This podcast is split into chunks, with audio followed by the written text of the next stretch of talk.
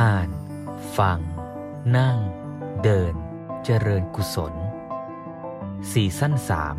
ตามรอยอริยวินัย ร่วมกันศึกษาธรรมะ น้อมนำสู่การปฏิบัติในทุกขณะของชีวิต เพื่อพัฒนาภายในแห่งตนและสังคมส่วนรวม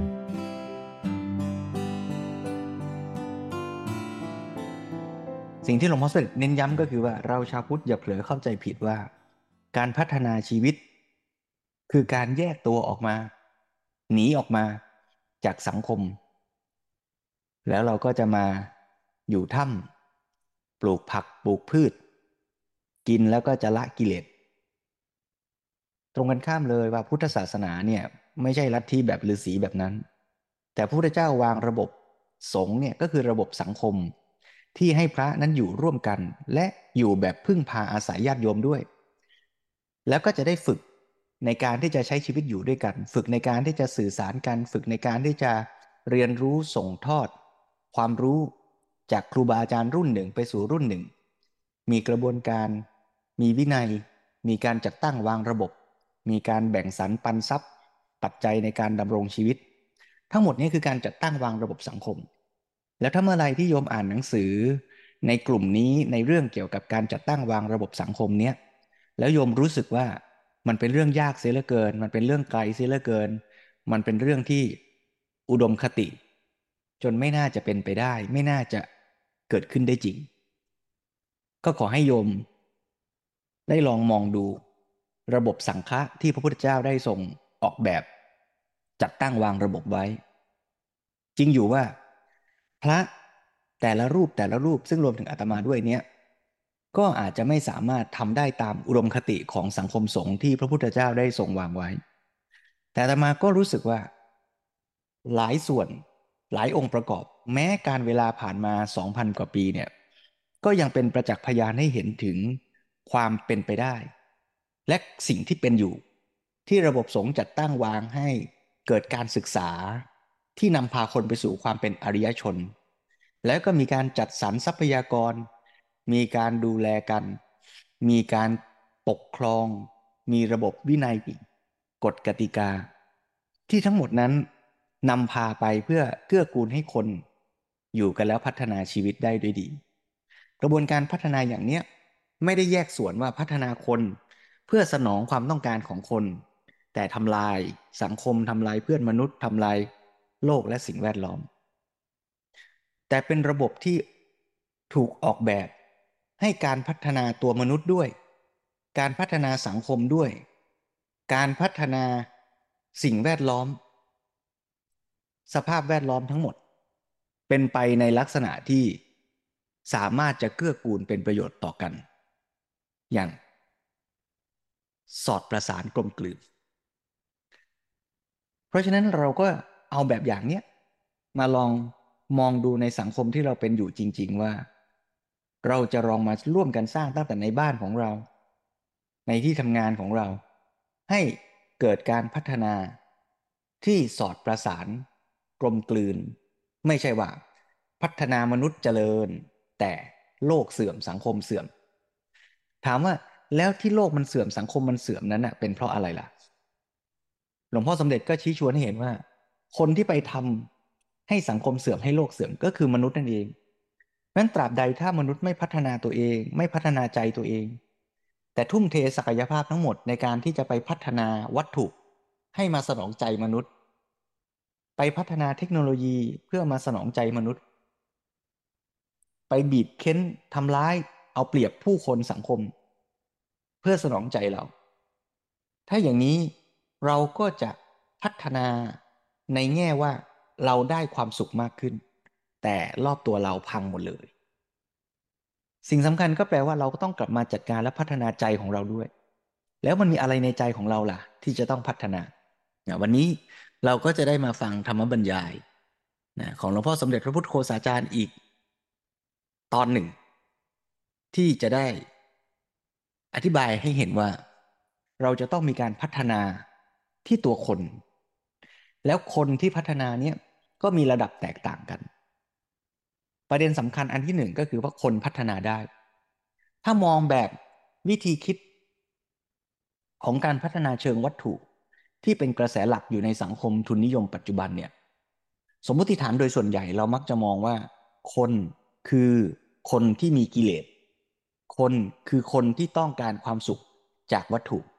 แล้วทุกคนในโลกก็เป็นอย่างนี้แหละ มันจะไม่เป็นอย่างเนี้ยเป็นไปไม่ได้ เราก็เลยตั้งระบบกฎเกณฑ์กติกาที่อยู่บนสมมติฐานว่าคนต้องมีกิเลส เพราะฉะนั้นเมื่อคนต้องมีกิเลสทำยังไงให้คนมีกิเลส อยากไปทำงาน ก็ต้องเอาเงิน เอารางวัลมาล่อทำยังไงจะทำให้ลูกซึ่งมีกิเลส ตั้งใจเรียนหนังสือ ก็ต้องสร้างระบบล่อลวงให้เขาลองแข่งขันกันดู สู้กันสิ แข่งกันนะ คนจะได้ขยันทำยังไงให้ระบบเศรษฐกิจขับเคลื่อนเดินไปให้คนมาช่วยกันพัฒนา ทำของดีๆ มาขาย ก็ต้องสร้างระบบให้เกิดการสู้กัน แข่งกัน ใครเก่งคนนั้นรวย ใครแพ้ก็ตายไป เราคิดว่าคนต้องมีกิเลสเราก็เลยสร้างระบบสังคมแบบนี้ขึ้นมารองรับ แต่เราไม่คิดว่ามนุษย์พัฒนาแล้วลดกิเลสได้ แต่ในทางพุทธศาสนานั้นไม่ได้มองอย่างนั้น แต่นำเสนอความจริงอีกมุมหนึ่ง ซึ่งเราก็สามารถพิสูจน์ในตัวของเราได้ว่า เราแต่ละคนเนี่ยพัฒนาได้ ลดกิเลสได้ กิเลสเคยมีเยอะ วันนี้น้อยได้ วันนี้น้อยพรุ่งนี้เยอะได้ มันมีเหตุปัจจัย ซึ่งถ้าเราฝึกเราทำเป็น เราก็จะค่อยๆ ลดกิเลสเพราะฉะนั้นคนในสังคมที่อยู่ร่วมกันเนี่ย ก็มีทั้งคนที่มีกิเลสมากกิเลสน้อย แล้วเราก็ต้องหาทางที่จะวางระบบให้คนที่มีกิเลสมากน้อยเนี่ยอยู่ร่วมกัน แล้วต่างฝ่ายต่างก็พัฒนาตัวเองขึ้นไปเรื่อย ๆ ให้ได้ สิ่งที่เราต้องฝึกก็คือตัวเราเอง ก็ต้องลดละกิเลสในใจเรา เราก็จะเป็นส่วนหนึ่งในสังคมนี้ ที่มีส่วนช่วยให้สังคมดีขึ้นด้วย ในขณะที่ตัวเราก็พัฒนาขึ้น ดีขึ้นไปในทุกขณะด้วยเพราะฉะนั้นวันนี้ธรรมบรรยายเนี่ยจะได้ฟังในเรื่องว่า สังคมต้องหลากหลายให้เข้ากับระดับการพัฒนาของคน วันนี้ก็ชวนทุกท่านได้ตั้งใจ สดับรับฟังธรรมบรรยายนี้ร่วมกันนะยมนะเจริญพร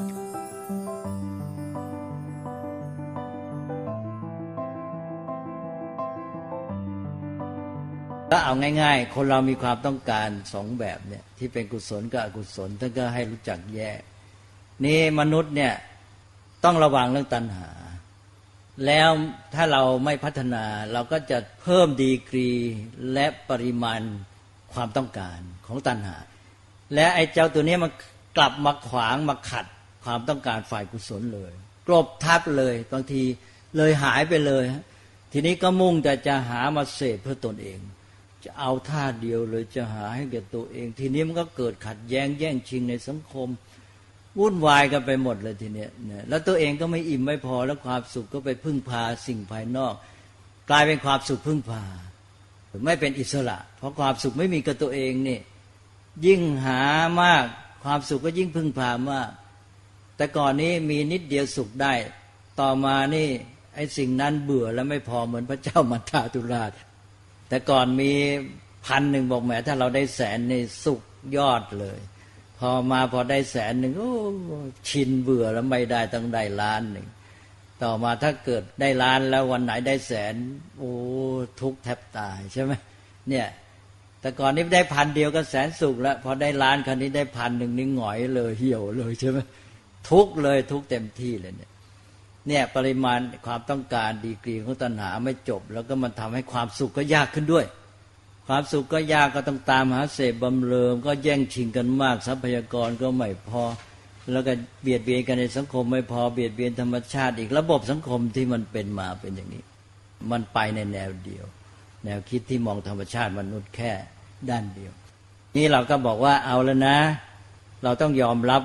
มนุษย์ทั่วไปเมื่อยังไม่พัฒนาเขาก็มีตัณหา มีตาหูจมูกลิ้นกายใจ มันก็รับความรู้สึกก็ต้องการสนองความรู้สึก ที่จะบำเรอภาษะให้มีความสุข เนี่ยตัณหาเนี่ยมันก็ต้องยอมรับเขาก็ปล่อยเขาเราก็ไม่ใช่ปล่อยเขาแต่ว่าหมายความต้องยอมรับเขาแล้วก็ วางระบบ ชีวิตสังคมให้มันอยู่กันโดยไม่เบียดเบียนกัน คุณจะหาก็หาไปเถอะ แต่ขอวางศีลห้าไว้นะ อย่าละเมิดกัน อย่าให้มันอยู่ไม่ได้ ลุกเป็นไฟสังคมมันจะอยู่ได้ก็เอาต่อมาก็จึงฝึกต่อ บอกแค่นี้มันไม่พอนะ คุณจะมีความสุข แบบพึ่งพา แบบสุขจากเสพอย่างเดียวนะมันมีโทษหลายอย่างคราวนี้ท่านจะมาบรรยายและไอ้โทษจากสุขจากเสพเนี่ย ช่นเป็นสุขจากพึ่งพา เป็นสุขที่เบียดเบียนกัน เป็นสุขที่ไม่รู้จักพอ เป็นสุขที่เบื่อได้อะไรต่าง ๆ เหล่านี้นะ ก็พรรณนาบอกว่า เออมันดีหรอกแต่ว่ามันไม่พอนะ มันต้องดีขึ้นไปกว่านี้ อย่างที่พระพุทธเจ้าเทศอนุปุพิกถาไงเทศเป็นลำดับทานศีลสักขะกามาทินวะ บอกเออ อย่าเอาแต่หา อย่าเอาแต่ตัวเบียดเบียนคนอื่นนะ การรู้จักให้ปันมันก็ทำให้เกิดความสุขได้ เนี่ยธรรมะในพุทธศาสนาก็เริ่มที่ฐาน เพราะอะไร เพราะคนเนี่ยมันเอาก่อนใช่ไหมมันมุ่งที่เอา ตอนแรกก็เอาเพื่อให้ตัวรอด ทีนี้ต่อมาเอาตัวรอดไม่พอ มันไม่รู้จักพอ มันก็เบียดเบียนคนอื่นท่านก็เลยบอกว่า เออจะเอาอย่างเดียวไม่ได้นะ ต้องให้บ้าง เพราะฉะนั้นธรรมะในพุทธศาสนาข้อแรกที่ตั้งขึ้นมาก็คือทานเห็นไหมไม่ว่าอะไรหมวดไหนขึ้นทานทั้งนั้น พระราชาทศพิธราชธรรมก็ขึ้นทาน ระโพธิสัตว์บำเพ็ญบารมีก็ทานบารมีอันดับหนึ่งสำหรับชาวบ้านทั่วไปบุญญกิริยาวัตถุสิบก็ขึ้นทานก่อน จัดเป็นสามก็ทานก่อนของมนุษย์เนี่ยให้ดุลไว้นะ อย่าเอาอย่างเดียวต้องให้บ้างแล้วจากการให้เนี่ยคุณก็สามารถมีความสุขได้ และจะเป็นการพัฒนาจิตใจ แล้วจะเกิดความต้องการแบบที่สองพอเราให้ทานแบ่งปันเนี่ย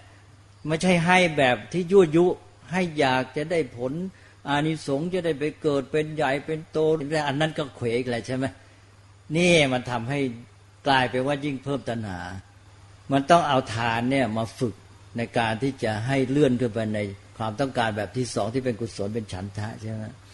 นี้พอเราให้ทานในแบ่งปัน เออมนุษย์เนี่ยจะเอาอย่างเดียวนะต้องให้บ้างทำไมเราต้องให้ล่ะ นะคนอื่นเขาก็ต้องการแล้วคนอื่นมีทุกข์เดือดร้อนเนี่ยถ้าเราขืน เอาแต่ได้ใครมีโอกาสดี ใครมีกำลังก็เอาอย่างเดียวไอ้คนที่ไม่มีกำลัง ไม่มีโอกาสก็ทุกข์เดือดร้อนเนี่ยเห็นใจเขา แล้วก็ให้เกิดเมตตากรุณาพอเกิดเมตตากรุณาก็อยากเห็นคนอื่นเป็นสุขบอกคุณมีลูกไหมเออมีมีก็อยากให้ลูกเป็นสุขใช่ไหมลูกเป็นสุขเราก็เป็นสุขด้วยนะบางที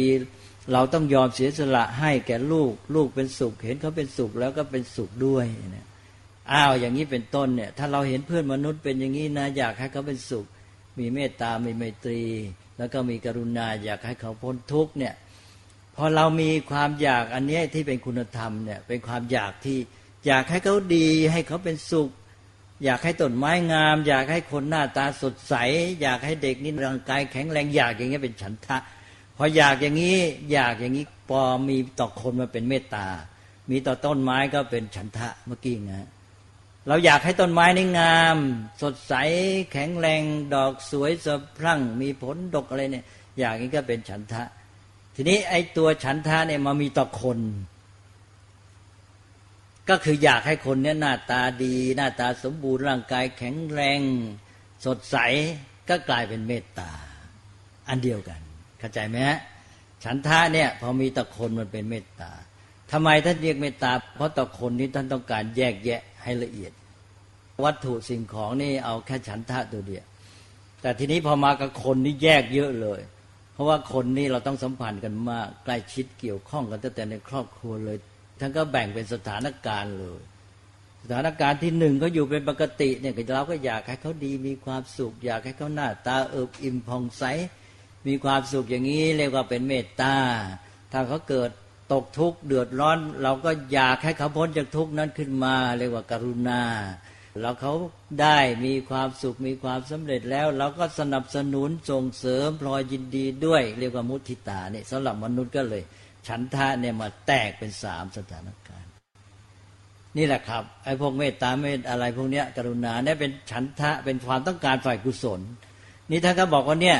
เราจะต้องมาพัฒนาความต้องการฝ่ายกุศลขึ้นมา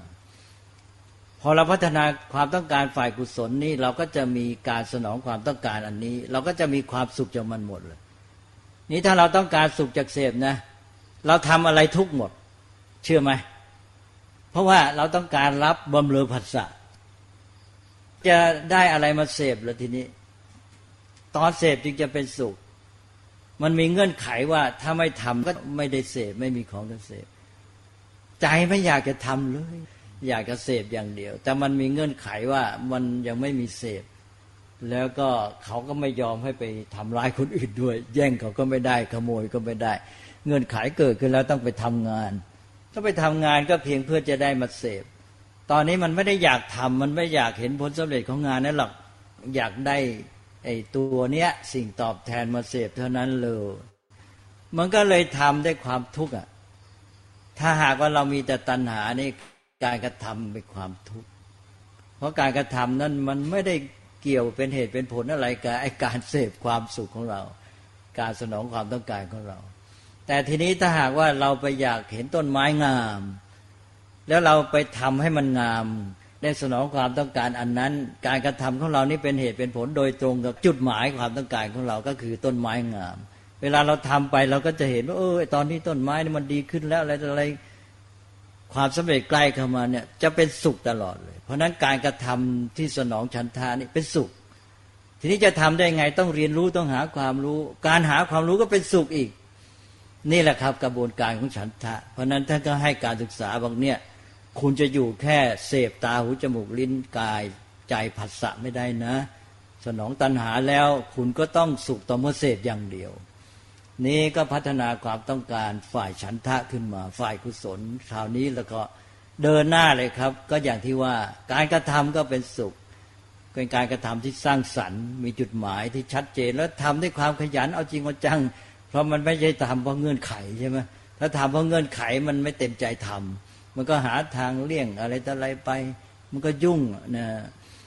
เอาละครับหนึ่งการกระทำก็เป็นสุขกการหาความรู้เพื่อให้ทำได้ตามนั้นก็เป็นสุขหมดเลย นี่คือการพัฒนาคนที่แท้ ทีนี้ท่านก็ให้พัฒนาฉันทะขึ้นมา คุณก็จะมีทางหาความสุขเพิ่มขึ้น แต่ก่อนนี้คุณต้องเสพอย่างเดียวจึงจะสุข ต่อไปนี้คุณมีสุขจากการให้แก่ผู้อื่นพอให้แก่ผู้อื่นเห็นเขาหน้าตาดีใช่ไหม ราะเราเมตตารักอยากให้เขามีความสุขนี่เราให้ด้วยความปรารถนาดี มีฉันทะมีเมตตาอยากให้เขาเป็นสุข ให้ไปแล้วเห็นเขาเป็นสุขก็เป็นสุขด้วย กลายไปว่าเราเอาความสุขของเราไปผูกกับเขา เราจะสุขต่อเมื่อเห็นเขาเป็นสุข เหมือนกับเราจะเป็นสุขต่อเมื่อเห็นลูกเป็นสุขอย่างนี้เป็นต้นนี่รักเพื่อนมนุษย์ก็ขยายไป อย่างเงี้ยความสุขมันก็ขยายขอบเขตขยายมิติออกไป สุขจากการเห็นธรรมชาติแวดล้อม สุขจากการทำให้สิ่งเหล่านั้นดีงาม ให้ถนนหนทางบ้านเรือนวัดวาอารามมันน่ารื่นรมเราก็อยากจะเห็นประชาชนมีความสุข เออ แล้วประชาชนก็จะมีความสุขได้ เพราะมาเห็นต้นไม้วัดนี่รื่นรมโอ้เราก็ต้องทำวัดให้น่ารื่นรมเพื่อให้เขามีความสุข มันเป็นเนื่องกันหมดเลย เราทำเราก็มีความสุขด้วยถ้าบอกว่าวิธีทำให้ปลาโมดอันหนึ่งเนี่ย อ้าวอันนี้ก็มาถึงพระใหม่เดี๋ยวท่านสอนพระใหม่เลยนะถ้าบอกเนี่ยพระใหม่ให้ทำใจเหมือนพระจันทร์ว่างั้นนะพระจันทร์ก็เดินไปในเวหาส่องแสงสว่างเนี่ยแล้วก็ช่วยให้มนุษย์มีความสุขได้เห็นแสงสว่าง เราก็ทำใจเหมือนพระจันทร์มีความปรารถนาดีต่อญาติโยมประชาชน แต่ว่าพระจันทร์เนี่ยเขาไม่ได้มีจิตใจเลยนะแต่หมายความว่าอุปมาคล้ายๆอย่างนั้นพระจันทร์ในท่านผ่องใส แล้วท่านก็โคจรไปให้ความสว่างกับประชาชน พระนี่ก็ให้ทำใจเหมือนพระจันทร์ เราก็ปรารถนาดีต่อญาติโยม ขอให้ญาติโยมเป็นสุข แล้วเราก็จาริกไปบินตบาทอะไรต่าง ๆ เหล่านี้ตั้งใจดีงามอย่างเงี้ยใจเราก็จะปราโมทด้วย แล้วก็เจริญในกุศลแล้วก็ทำให้โยมก็พลอยมีความสุขไปด้วย ต้องพัฒนาอย่างเงี้ยหลักในทางพุทธศาสนาก็เลยว่า วางหลักการต่าง ๆ เพื่อพัฒนามนุษย์ ในแนวนี้พัฒนาเป็นแนวของฉันทะ ไม่พัฒนาแนวตัณหาตัณหาคุม แต่ว่ามาพัฒนาฉันทะขึ้นไป นี่แหละระบบฉันทะก็มาหมดเลยใจสิกขาอะไรต่อะไรเนี่ยก็มาสนองความต้องการในเรื่องฉันทะนี่แหละพัฒนามนุษย์ นี่ก็เป็นวิธีพูดอีกอย่างหนึ่ง ก็คือเรามาเน้นที่ความต้องการ เพราะฉะนั้นระบบสังคมของพุทธศาสนานี้ก็เลยว่าเป็นการวางหลักแล้วก็มาบัญญัติแม้แต่กฎหมายวินัย ก็จะมาสนองความต้องการนี้เราจะเห็นว่าการวางกฎหมายระบบนิติธรรมเนี่ยมันมาจากพื้นฐานนี้เลย ตั้งแต่ความเข้าใจมนุษย์ และก็การวางระบบสังคม ว่าจุดหมายของมนุษย์คืออะไร สังคมที่ต้องการคืออะไรเนี่ยกฎหมายมันบอกมันฟ้องหมดเลยนี้ เอาละเราก็จะเห็นว่ากฎหมายของพุทธศาสนาที่เรียกวินัยกับกฎหมายของระบบปัจจุบันไม่เหมือนกัน และถ้าสำนึกอันนี้จะมาคิดกันใหม่ ว่าจะเอาอยัางไงกับระบบกฎหมาย ระบบกฎหมายก็คือวินัย กฎหมายเนี่ยมักจะเน้นแง่ลบก่อน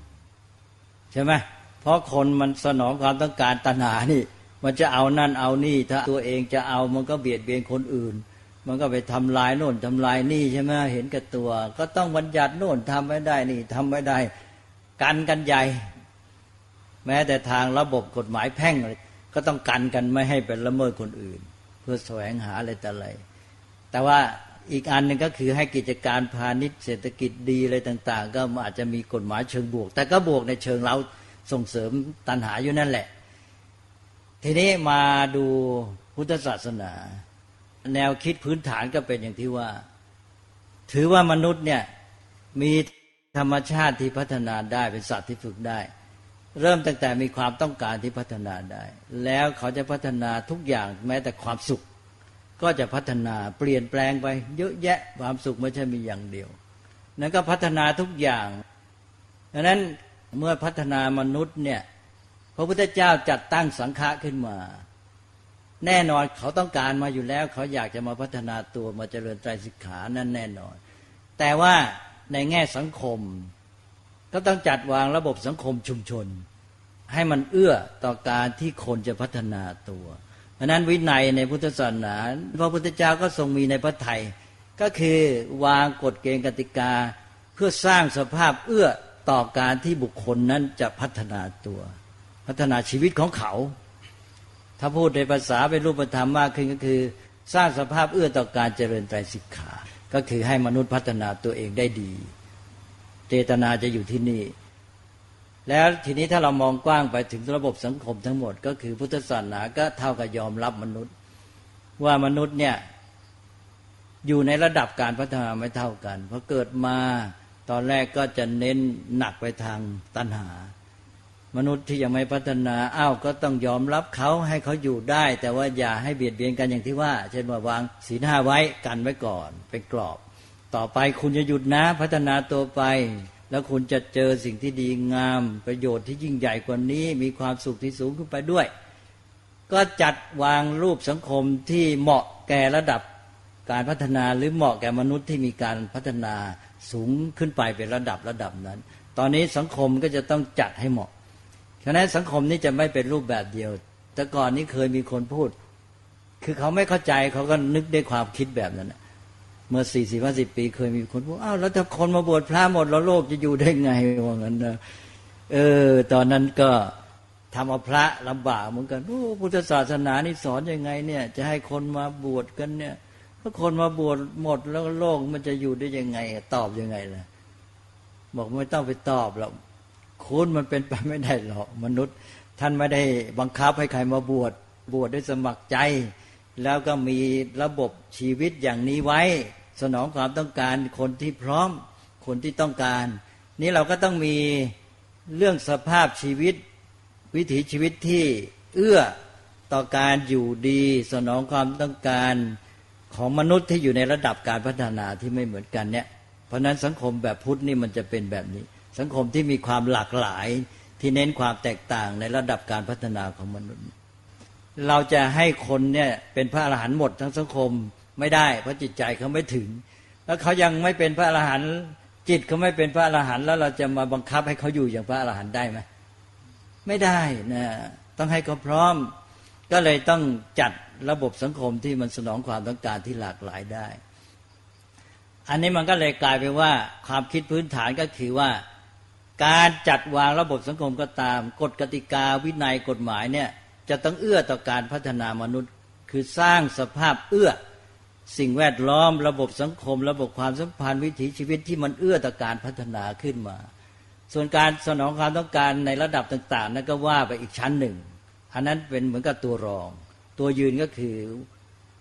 มีในใจก่อนว่าเราจะจัดวางกฎหมายเป็นต้นอย่างไร เพื่อจะให้เกิดสภาพเอื้ออันนี้ อันนี้ก็จะเป็นแบบเนี่ยสังคมที่ว่า แต่ว่าสังคมแบบของเขานี่เราจะเห็นว่าเขาไม่มีอันนี้ คือ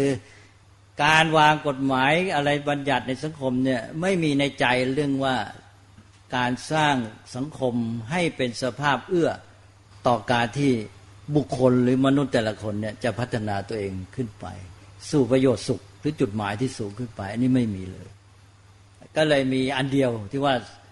นึกว่ารูปแบบสังคมที่ต้องการก็คืออย่างนี้สนองความต้องการให้มันมีความสุขกันทั่วทุกคนตามต้องการของตัวเองปัจเจกชนเลยเนี่ยนะ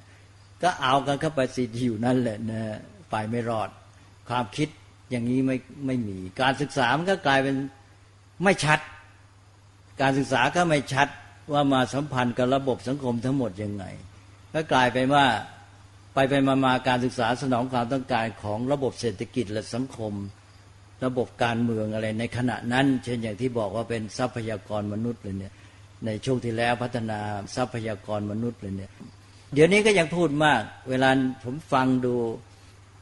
นักการเมืองเป็นรัฐมนตรีหรือเป็นสภาสสก็จะพูดกันอย่างเงี้ยเดี๋ยวนี้ก็ใช้ว่าการศึกษาเพื่อจะพัฒนาทรัพยากรมนุษย์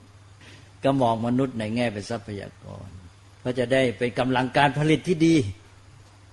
เป็นการผลิตอย่างได้ผล แม้แต่มองคุณภาพทางจิตใจ ก็มองตัวในแง่ว่าให้ไปมีสมรรถภาพมีประสิทธิภาพในการผลิต ไปมุ่ง productivity ทำนองนี้ นี่แหละครับความต่างพื้นฐานเลยเพราะนั้นจะต้องจับอันนี้ให้ได้ จับเรื่องของระบบความคิดเป็นฐานก่อน นี้สังคมตะวันตกนี่ก็ มุ่งที่จะสนองความต้องการของประเจกชน เท่าที่ไม่ละเมิดเบียดเบียนผู้อื่น แล้วก็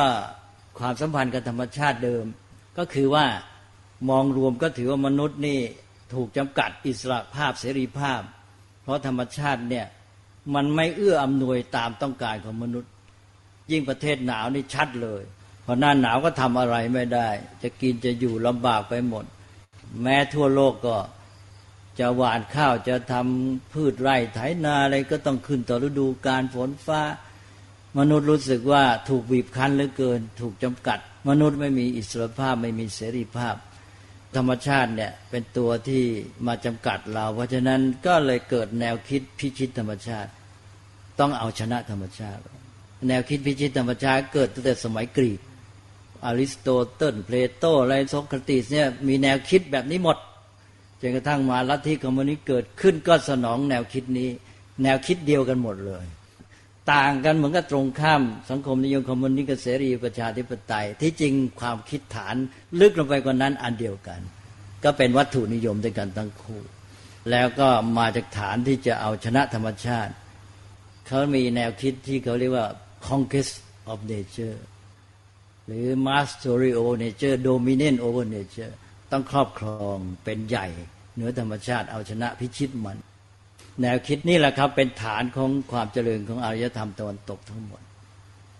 มาประมาณเกือบสามพันปีสองพันหกร้อยปีเลยเนี่ย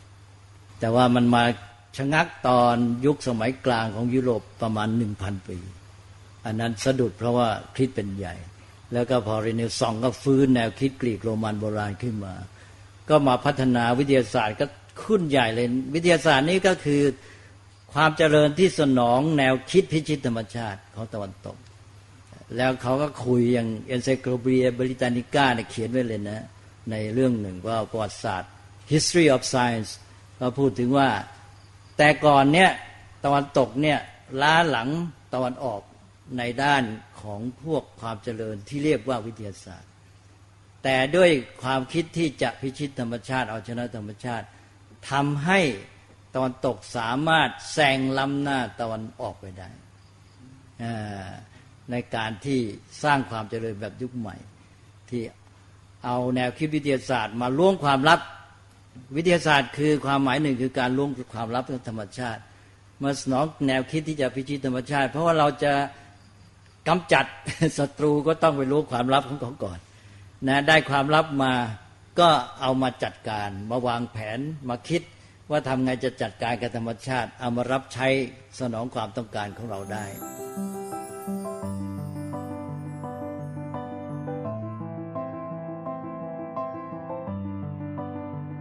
จบไปนั้นเป็นช่วงตอนหนึ่งของธรรมบรรยายของหลวงพ่อสมเด็จพระพุทธโฆษาจารย์ ในหัวข้อเรื่องว่าสังคมต้องหลากหลายให้เข้ากับระดับ การพัฒนาของคน ก็ชวนให้เห็นว่าในระบบพุทธศาสนาเนี่ยเริ่มต้นก็ฝึกให้เป็นกัลยาณปุถุชนอ่าเป็นคนที่อยู่ด้วยกันด้วยดี ไม่ทำร้ายเบียดเบียนกันเริ่มตั้งแต่มีศีลห้าอาทิตย์หนึ่งก็ถือศีลแปดบ้าง เมื่อฝึกได้ดีขึ้นก็มีแบบฝึกหัดที่สูงขึ้นยากขึ้น ไปตามลำดับชวนให้คนได้พัฒนาต่อเนื่องไปเรื่อยๆ แล้วก็จัดตั้งวางระบบสังคม วางกติกาที่ไม่ใช่เพียงแค่ว่าให้คนไม่เบียดเบียนกัน ถ้าแบบลองดูวินัยพระเนี่ย ก็จะไม่ไม่ได้เอาแค่ว่า ไม่เบียดเบียนกัน แต่ว่าฝึกตัวเราด้วย แล้วทำให้เราเนี่ยเป็นประโยชน์เกื้อกูลแต่คนอื่นให้มากที่สุด เท่าที่เราจะมีระดับการพัฒนาทำได้นะมอย่างยกตัวอย่างว่า วินัยพระก็จะบอกว่าใช้เสื้อผ้าเครื่องนุ่งห่มให้ประหยัดนะ อย่าไปรบกวนญาติโยมมาก อย่าไปรบกวนธรรมชาติสิ่งแวดล้อมมาก อย่างเนี้ยถ้าเป็นในกติกาทางโลก ก็บอกว่า แบบนี้เนี่ย ไม่ต้องมา ออกเป็นกฎให้กับชาวบ้าน เพราะชาวบ้านนี่จะได้ใช้ข้าวของได้เต็มที่ แต่ว่าพอเป็นพระนี่ให้ฝึกอย่างนี้ หรือแม้แต่เป็นโยม อาทิตย์หนึ่งครั้งหนึ่งก็ฝึกที่จะ เป็นอิสระจากวัตถุสิ่งเสพดูบ้าง มันก็เป็นแบบฝึกหัดที่ทำให้เราเนี่ยได้ขัดเกลาตัวเรา ได้ฝึกมากขึ้น ละเอียดขึ้น ลึกซึ้งขึ้น ซึ่งการฝึกทั้งหมดนั้นน่ะก็ไม่ใช่ว่าฝึกกันเอาสนุกสนุก แต่มันคือแบบฝึกหัดเพื่อนำไปสู่ปลายทางอันเดียวกันก็คือทำให้ตัวคนที่รับการฝึกนั้นน่ะลดกิเลส เป็นการขัดเกลาเป็นการเจริญศีลสมาธิปัญญา ในการที่จะไปสู่นิพพานนั่นแหละ การที่พระดูแลจีวรดี ไม่ใช้ฟุ่มเฟือย ก็ต้องมีสติ มีปัญญาประกอบ ในการที่จะรู้เหตุรู้ผลว่า ควรจะใช้แค่ไหนอย่างไร ควรจะต้องดูแลยังไงโอ้วินัยพระนี่มีถึงขนาดว่า เวลาจะเอาผ้าไปตากเนี่ยต้องตากยังไง ตากยังไงที่ผ้าจะไม่ชำรุดไม่พังเร็ว เวลาผ้าตากอยู่บนราวเนี่ย จะหยิบออกมาใช้เนี่ย ดึงลูดมากับราวไม่ได้นะ เพราะว่า ผ้าก็จะชำรุดได้ง่าย เกิดราวเป็นไม้มีเสี้ยนมีหนาม ดึงมาผ้าขาดนะ เพราะฉะนั้นเวลาจะหยิบผ้าออกจากราวต้องเอามือช้อนปลายผ้าอีกด้านหนึ่งแล้วก็ ยกให้ข้ามราวตากผ้าอย่างนี้เป็นต้น นี่คือแบบฝึกหัดว่าเมื่อเราจะปฏิบัติตามสิกขาบทเหล่านี้จิตใจก็ต้องมีสติ ปัญญาก็รู้เข้าใจว่าทำไมทำแบบนี้ พฤติกรรมที่ออกมาก็เป็นไปด้วยความเรียบร้อย แล้วไม่ใช่แค่ประโยชน์ต่อผู้ที่รับการฝึกเท่านั้น แต่เมื่อผู้ที่รับการฝึกทำแบบนี้ มันก็จะเป็นประโยชน์ต่อ สภาพแวดล้อม คือเราใช้ผ้านี้ได้นาน ไม่ต้องเปลี่ยนบ่อยๆ ไม่ต้องสิ้นเปลืองทรัพยากรธรรมชาติมาก ดีต่อสังคมส่วนรวม ว่าญาติโยมไม่ต้องเสียเงินเสียทอง ซื้อผ้ามาถวายพระ เยอะเกินจำเป็น ดีต่อผู้คนที่เห็น เกิดศรัทธาเลื่อมใส มันดีไปหมดเพราะฉะนั้นกระบวนการอย่างนี้หมายความว่าการออกแบบระบบการฝึกและพัฒนา ทั้งในระดับชีวิตบุคคลและในสังคมเนี่ย เราจะต้องมองให้เห็นว่ามันคือการพัฒนาร่วมกันอย่างเนี้ยพัฒนาตัวเราด้วย พัฒนาสังคมด้วย ดีต่อสิ่งแวดล้อมด้วย เกื้อกูลกันทั้งหมด ถ้าเราลองชนกันนะโยมเนาะตัวเราก็ฝึก แล้วเราก็ลองวางกติกากับลูกกับหลาน ที่เราจะฝึกกับลูกน้องที่ทำงาน ให้เห็นว่าทั้งทุกขณะของชีวิตมันคือ แบบฝึกหัดในการเรียนรู้แล้วก็เติบโตไปด้วยกัน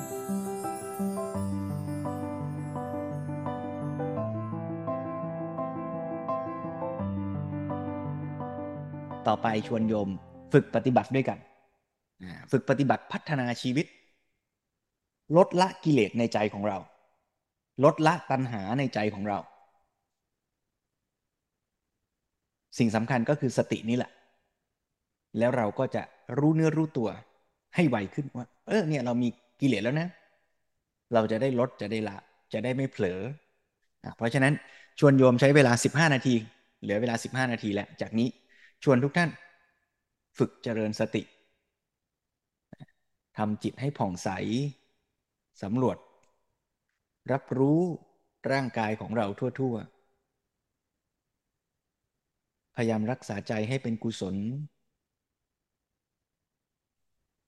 สังเกตฉันทะคืออาการที่เรามีความใส่ใจตั้งใจในการที่จะทำในสิ่งที่ดีงาม มีฉันทะในการที่จะมีสติกำหนดรู้อารมณ์ที่เป็นปัจจุบัน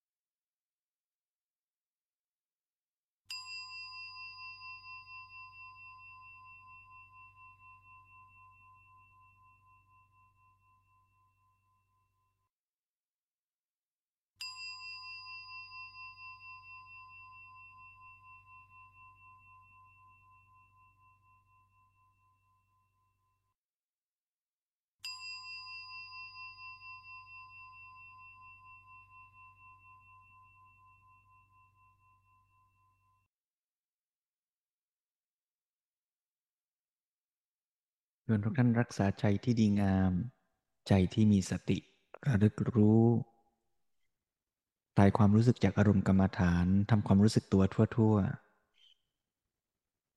ค่อยๆคคลายอิริยาบถอย่างมีสติ ขณะที่ขยับขยื่นเคลื่อนไหว ก็มีสติระลึกรู้ทั้งกายและใจของเรา อันนี้เป็นแบบฝึกหัดสั้นๆ ที่เราฝึกด้วยกัน แต่อย่างที่หลวงพ่อสมเด็จว่าคือระดับการพัฒนาแต่ละคนนั้น ไม่เท่ากัน และแม้แต่เราเองคนเดียวกันในแต่ละวันก็ต่างกันเพราะนั้นวันไหนถ้าวันนี้เรามีกำลังมีความพร้อมมาก 15 นาทีอาจจะสั้นไป อาจจะเดี๋ยวนั่งต่อฝึกต่อก็ได้เราก็จะพัฒนา ต่อยอดไปเรื่อยๆ อ่าน ฟัง นั่ง เดิน เจริญกุศล สี่สั้นสาม ตามรอย อริยวินัย